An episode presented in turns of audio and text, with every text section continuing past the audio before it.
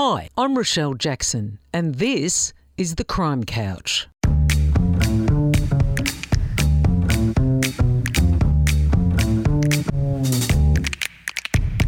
I'm an investigative journalist and true crime author, and I know who's who in the zoo the crims, the cops, and the interesting individuals in between.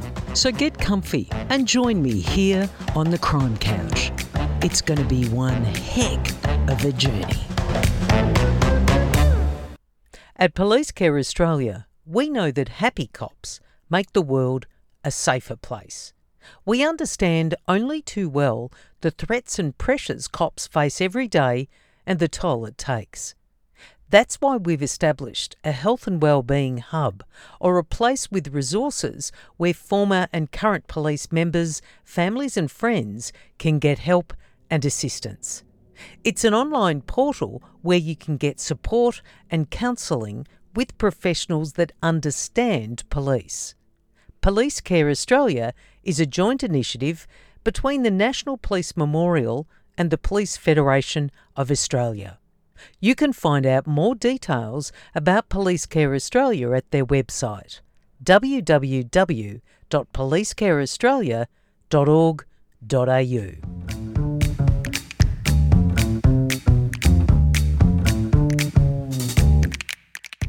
Carl Stella was a detective senior constable with Victoria Police for more than 30 years. He was in the cadets, at Russell Street and Melbourne City Traffic before being stationed at Fitzroy.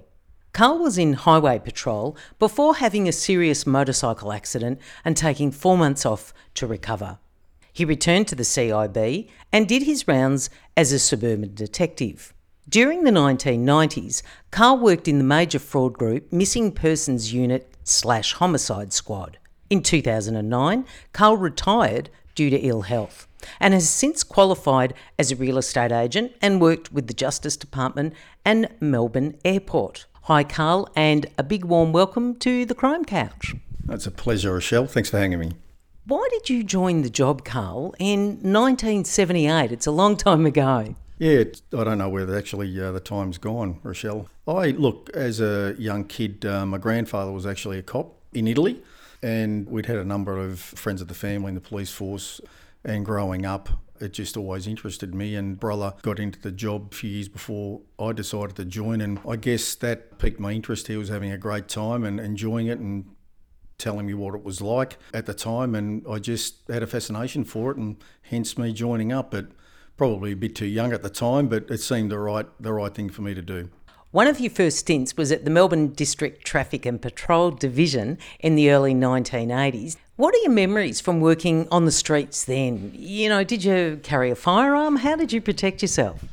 We weren't actually allowed to carry firearms in the city because command deemed that it was too dangerous for us to be discharging firearms because of the amount of people in the city. Mind you, back in those days we had little 32s, which um, you know wouldn't put a scratch on a cat to tell you the truth. But yeah, we uh, basically had our fists and battens to protect ourselves and uh, and a pair of handcuffs. That was it.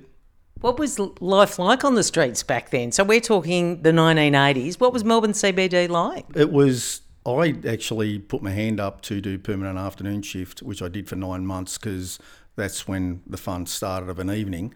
But look, we had quite a few gangs working the streets um, back in those days, and apart from there was a skinheads and there was a couple of other notorious gangs that uh, Sharpies. Sharpies, yep. There was Lebanese Tigers, they called themselves back in those days, and they were notorious for street assaults, uh, armed robberies.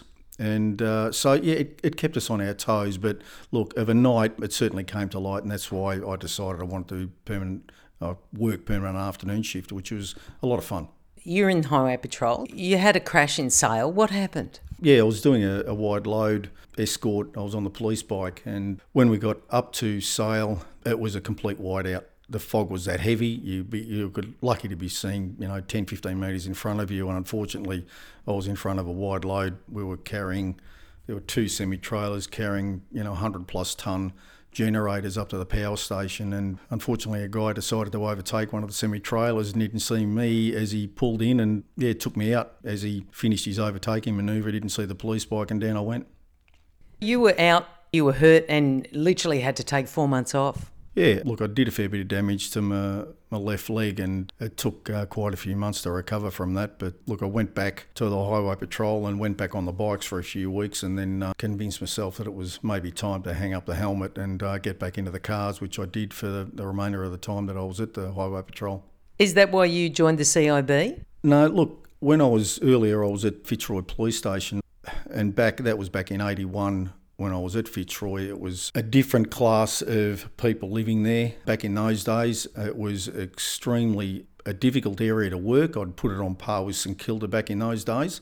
A lot of violence, a lot of alcohol related crime, stabbings, shootings on a weekly basis. And I did work towards a I was crime orientated even back then, but I always had a fascination to. I used to race motorcycles as a kid, same with my brothers and uh, I wanted to get the highway patrol, get on the police bikes, and do a couple of years there, and then go into the CI, which which is you know that was a course that I took, and that's what happened. What was DTS, Detective Training School? What was that like in those days? Did they tell you to wear suits and firearms and to have drink cards at the Chevron? We certainly had to wear suits and a tie. No, there are no drink cards. Wish there were, but no, no drink cards. But look, there's one word. I enjoyed DTS, but there's one word that I would describe it back in those days, and for me, it was hell. I found it extremely difficult, and uh, the pressure was on every day. To the pass mark was seventy five percent for every exam. There were a number of exams every week, and the instructors would put the fear in God up you that you know if you didn't, if even if you got seventy four, there's no second chances. You're out that door and back to uniform. You went for the rest of your career. So it was pretty full on. I'd be up till two or three o'clock in the morning every night studying, and then back back on the train at six thirty in the morning, back to class again. But you did pass, Carl. Yeah, did pretty well actually. I was pretty happy with it. Yeah, got through it all, and yeah, that was the start of you know 20, 25 odd years in the CI.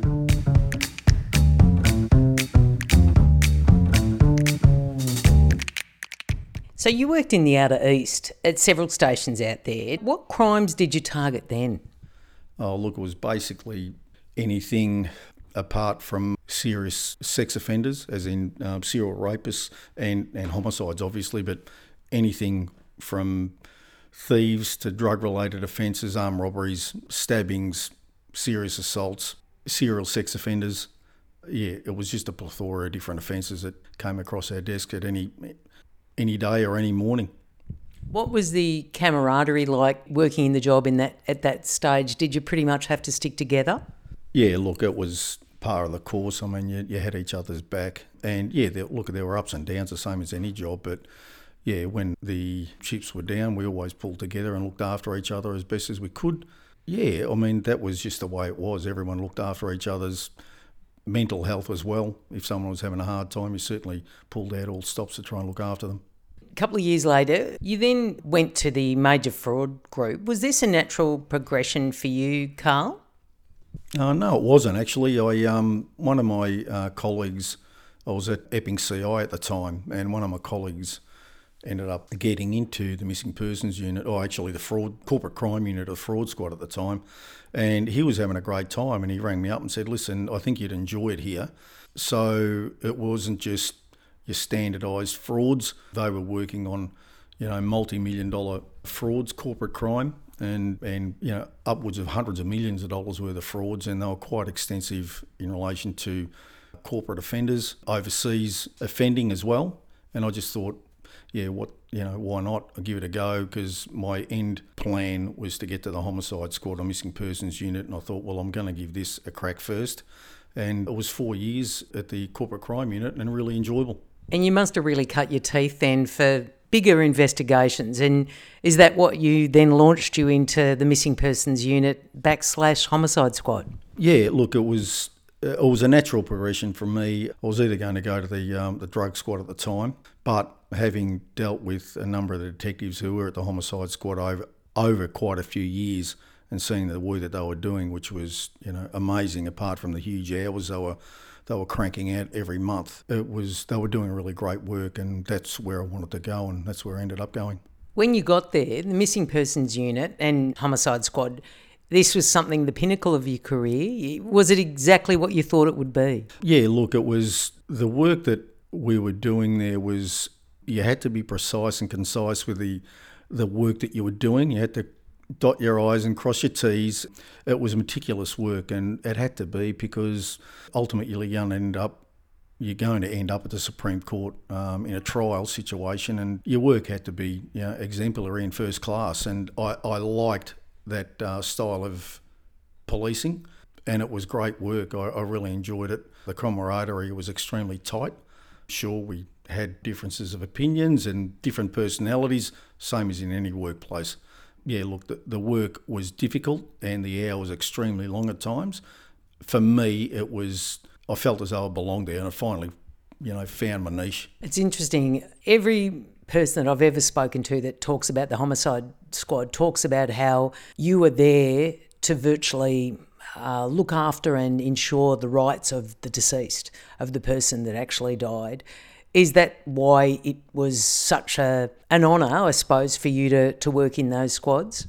I mean, the deceased can't talk for themselves, and they certainly, uh, most of the time, you know, can't verbalise because obviously they're deceased. They can't verbalise what happened to them, who did what, and basically the detectives are there to investigate the matter, pick up the pieces, put them all together, and, and put that jigsaw puzzle back together, and hopefully in the end get enough evidence to charge someone with it. So far as the families are concerned, we worked with them hand in hand and extremely closely at times. And yeah, even to this day, usually on the anniversaries of their loved ones' uh, murders, they get on the phone and, and give me a call, and which you know is I can understand why, but it must be difficult for them to have lost their loved one all those years ago. But you know, the last port of call was a detective that sort of handled the case and held their hand right through a trial situation as well. Carl, when you're in those squads, were there any cases that stuck with you and, and, and why? Yeah, there was probably two cases that stood out to me. Um, one was uh, a guy by the or deceased by the name of Barry Waters. He was murdered by an offender by the name of Keith Lees, who ended up I ended up charging him, and he ended up getting uh, convicted and got his 20 years. Funnily, well, not funnily enough, but he's currently there's a warrant outstanding for him at the moment for a murder up in Queensland of a Victoria, a young Victorian woman. So that's ongoing at the moment. But uh, the other one would have been oh, it stands out on its own, is um, an offender by the name of Peter Dupas, who's um, a serial killer and he's been convicted a number of times and never to be released. I remember working as a producer for Channel 7 Today Tonight when the Halvagis murder occurred, which was horrific. And I was one of the first persons to go and interview the Halvagis family.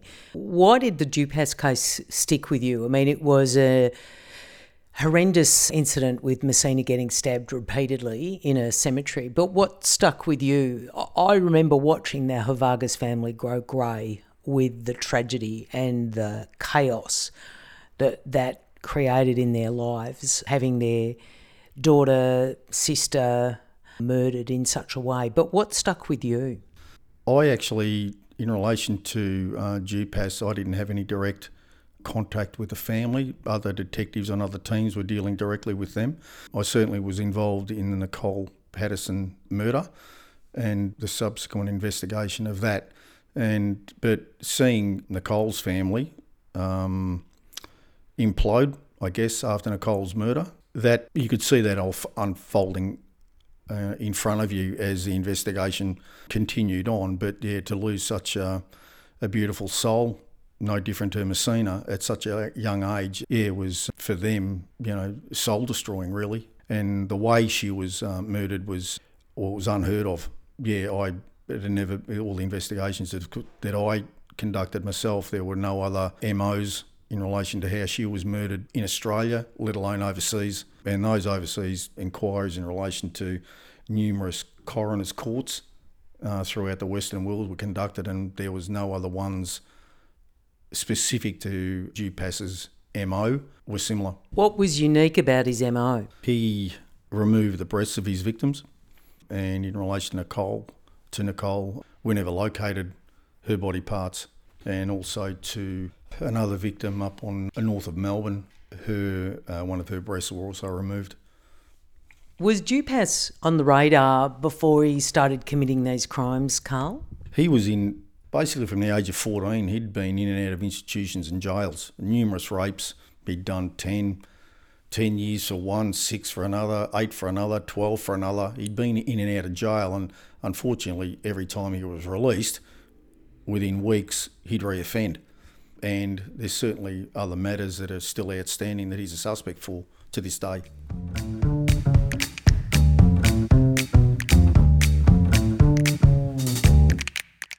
When you're working in those units, and as you said, that you, the hours are relentless, and there's such a workload, and you really are working for the families and the victims. How do you turn off? How do you switch off when you're doing those big cases, which just take so much of you and your personal life in every form of your life, really, don't they? Yeah, look, it's at times it's difficult to turn off when you're, you're doing massive hours. It, the days and the weeks and the months just seem to roll into each other. But yeah, I mean, looking back over the years, you can certainly see the ups and downs and ebbs and flows of your, your mental health. And at the time, you don't really think about it. You just do what's necessary and get on with it. And it's only in retrospect, for me, uh, looking back over the years, that it certainly took its toll. And yeah, in relation to the family, I'd probably do things a lot different nowadays. Must be extraordinary though when you do get a win and when you do ping Dupas what does it feel like to be able to have him sentenced and placed behind bars? Yeah, look, it, it's just elation. It's a it's a group effort and a team effort. There's just not one one individual responsible for it. It's yeah, one thing's arresting them and charging them. The long haul is getting through an extremely lengthy trial and having a jury come back and hear those words guilty is just I still can't describe to this day. Was it difficult to retire? You did over 30 years in the job. Was it difficult to make that decision? It was. Look, I got to a point in my career where I realised that I'd had enough. Going back wasn't an option for me, and unfortunately, that option was taken away from me, and I had no say in it. Look, it was all I can say is, look, I did my bit, did the best I could, and at the end, it was the right thing to happen. I'd done I'd done the best I could, and yeah, all careers come to an end at some stage. But yeah, I moved on to other things, and yeah, had an enjoyable career after that as well. How difficult was it transitioning from being a police member and a police officer to all of a sudden you're a civilian? Are you looking at people in the cars as you pull up still at the traffic lights? That was something my father always still did. I still do it to this day. As I said, there's this Lees fellow is still out at the moment. There's a warrant outstanding for him, and we know he's around Victoria somewhere. Yeah, I'm always on the lookout for him as well. It just doesn't stop. You can't get rid of it out of your system. It's just burnt into the psyche, and you never take the cop out of someone. It's always there. What advice would you give, Carl, to anyone in the job thinking of retiring? Yeah, what advice would you be giving them? Have a plan. If you are not going to other employment, certainly don't have one hobby, have several and interests. Get yourself involved with in a volunteer role a day or two a week. Have other interests and get yourself involved because um, I've seen it many times where you know members are, or retired members of the force are stuck at home, and uh, especially if they haven't got a partner. It's soul destroying. Yeah, all I can say is have a hobby or get involved in an in another with another organisation and keep yourself busy. You worked in a number of different roles, working with the Victorian government and working at the airport. What's it like to step into those workplaces where it's a different way of working? You don't have that brotherhood, which does exist in the job. How does it feel being putting yourself in a completely new workplace? Look, it's it's challenging. You haven't got that with a lot of people. I found it was difficult for me to grasp it. It was that level of professionalism which was lacking in a lot of areas, and that was really difficult to come to terms with. Yeah, it was you're dealing with just civilians, and no disrespect, but whether you're in the military or law enforcement, there is a high level of discipline there. And when you're not working in that environment, it's open slather. It's interesting to say the least. Yeah. As you were saying, look at the attention to detail, look at the discipline you've got to take on board. You know what it's like to put together a brief of evidence, you know what it's like to write a brief. I mean, those sorts of skills they're very transferable, but you're right, you're operating at such a high level, you probably don't even realise. Yeah, you're right. As I said, it's difficult to, you can transfer those skills, but when you're dealing with whether it's the corporate world or, as I said, I transitioned into real estate and then, you know, into the Justice Department just prior to COVID hitting, you're dealing with a completely different animal and it is, it's difficult to get, get your head around and come to terms with it, but come to terms with it you do. You have to. Carl, finally, what does the future hold for you? What, what are you looking forward to and what are you planning on doing? Well, I'm currently semi retired. Uh, I don't know whether I'm going back into the workforce. I'll certainly be doing something, but I'm actually taking a few months off. I'm looking around at a few motorhomes at the moment, and I'm planning on doing a trip that I wanted to do when I was at, in my late teens, early 20s, and probably take four to six months off, head over to WA, up to Broome, Darwin, back over to Cape York, and back down the east coast again. And I'm planning on about a five month trip. I'll probably end up doing it by myself and with the dog. And yeah, seeing Australia like I've always wanted to do. That sounds absolutely fantastic. Just like Ask the Leyland Brothers. Yeah. Something like that, yeah. Carl, it's been delightful. Lovely to catch up, and thanks very much for sitting with me today on the Crime Couch. Thanks very much, Rochelle. It's been an absolute pleasure. Thank you. Thanks for joining me. I'm Rochelle Jackson, and I look forward to your company next time on the Crime Couch.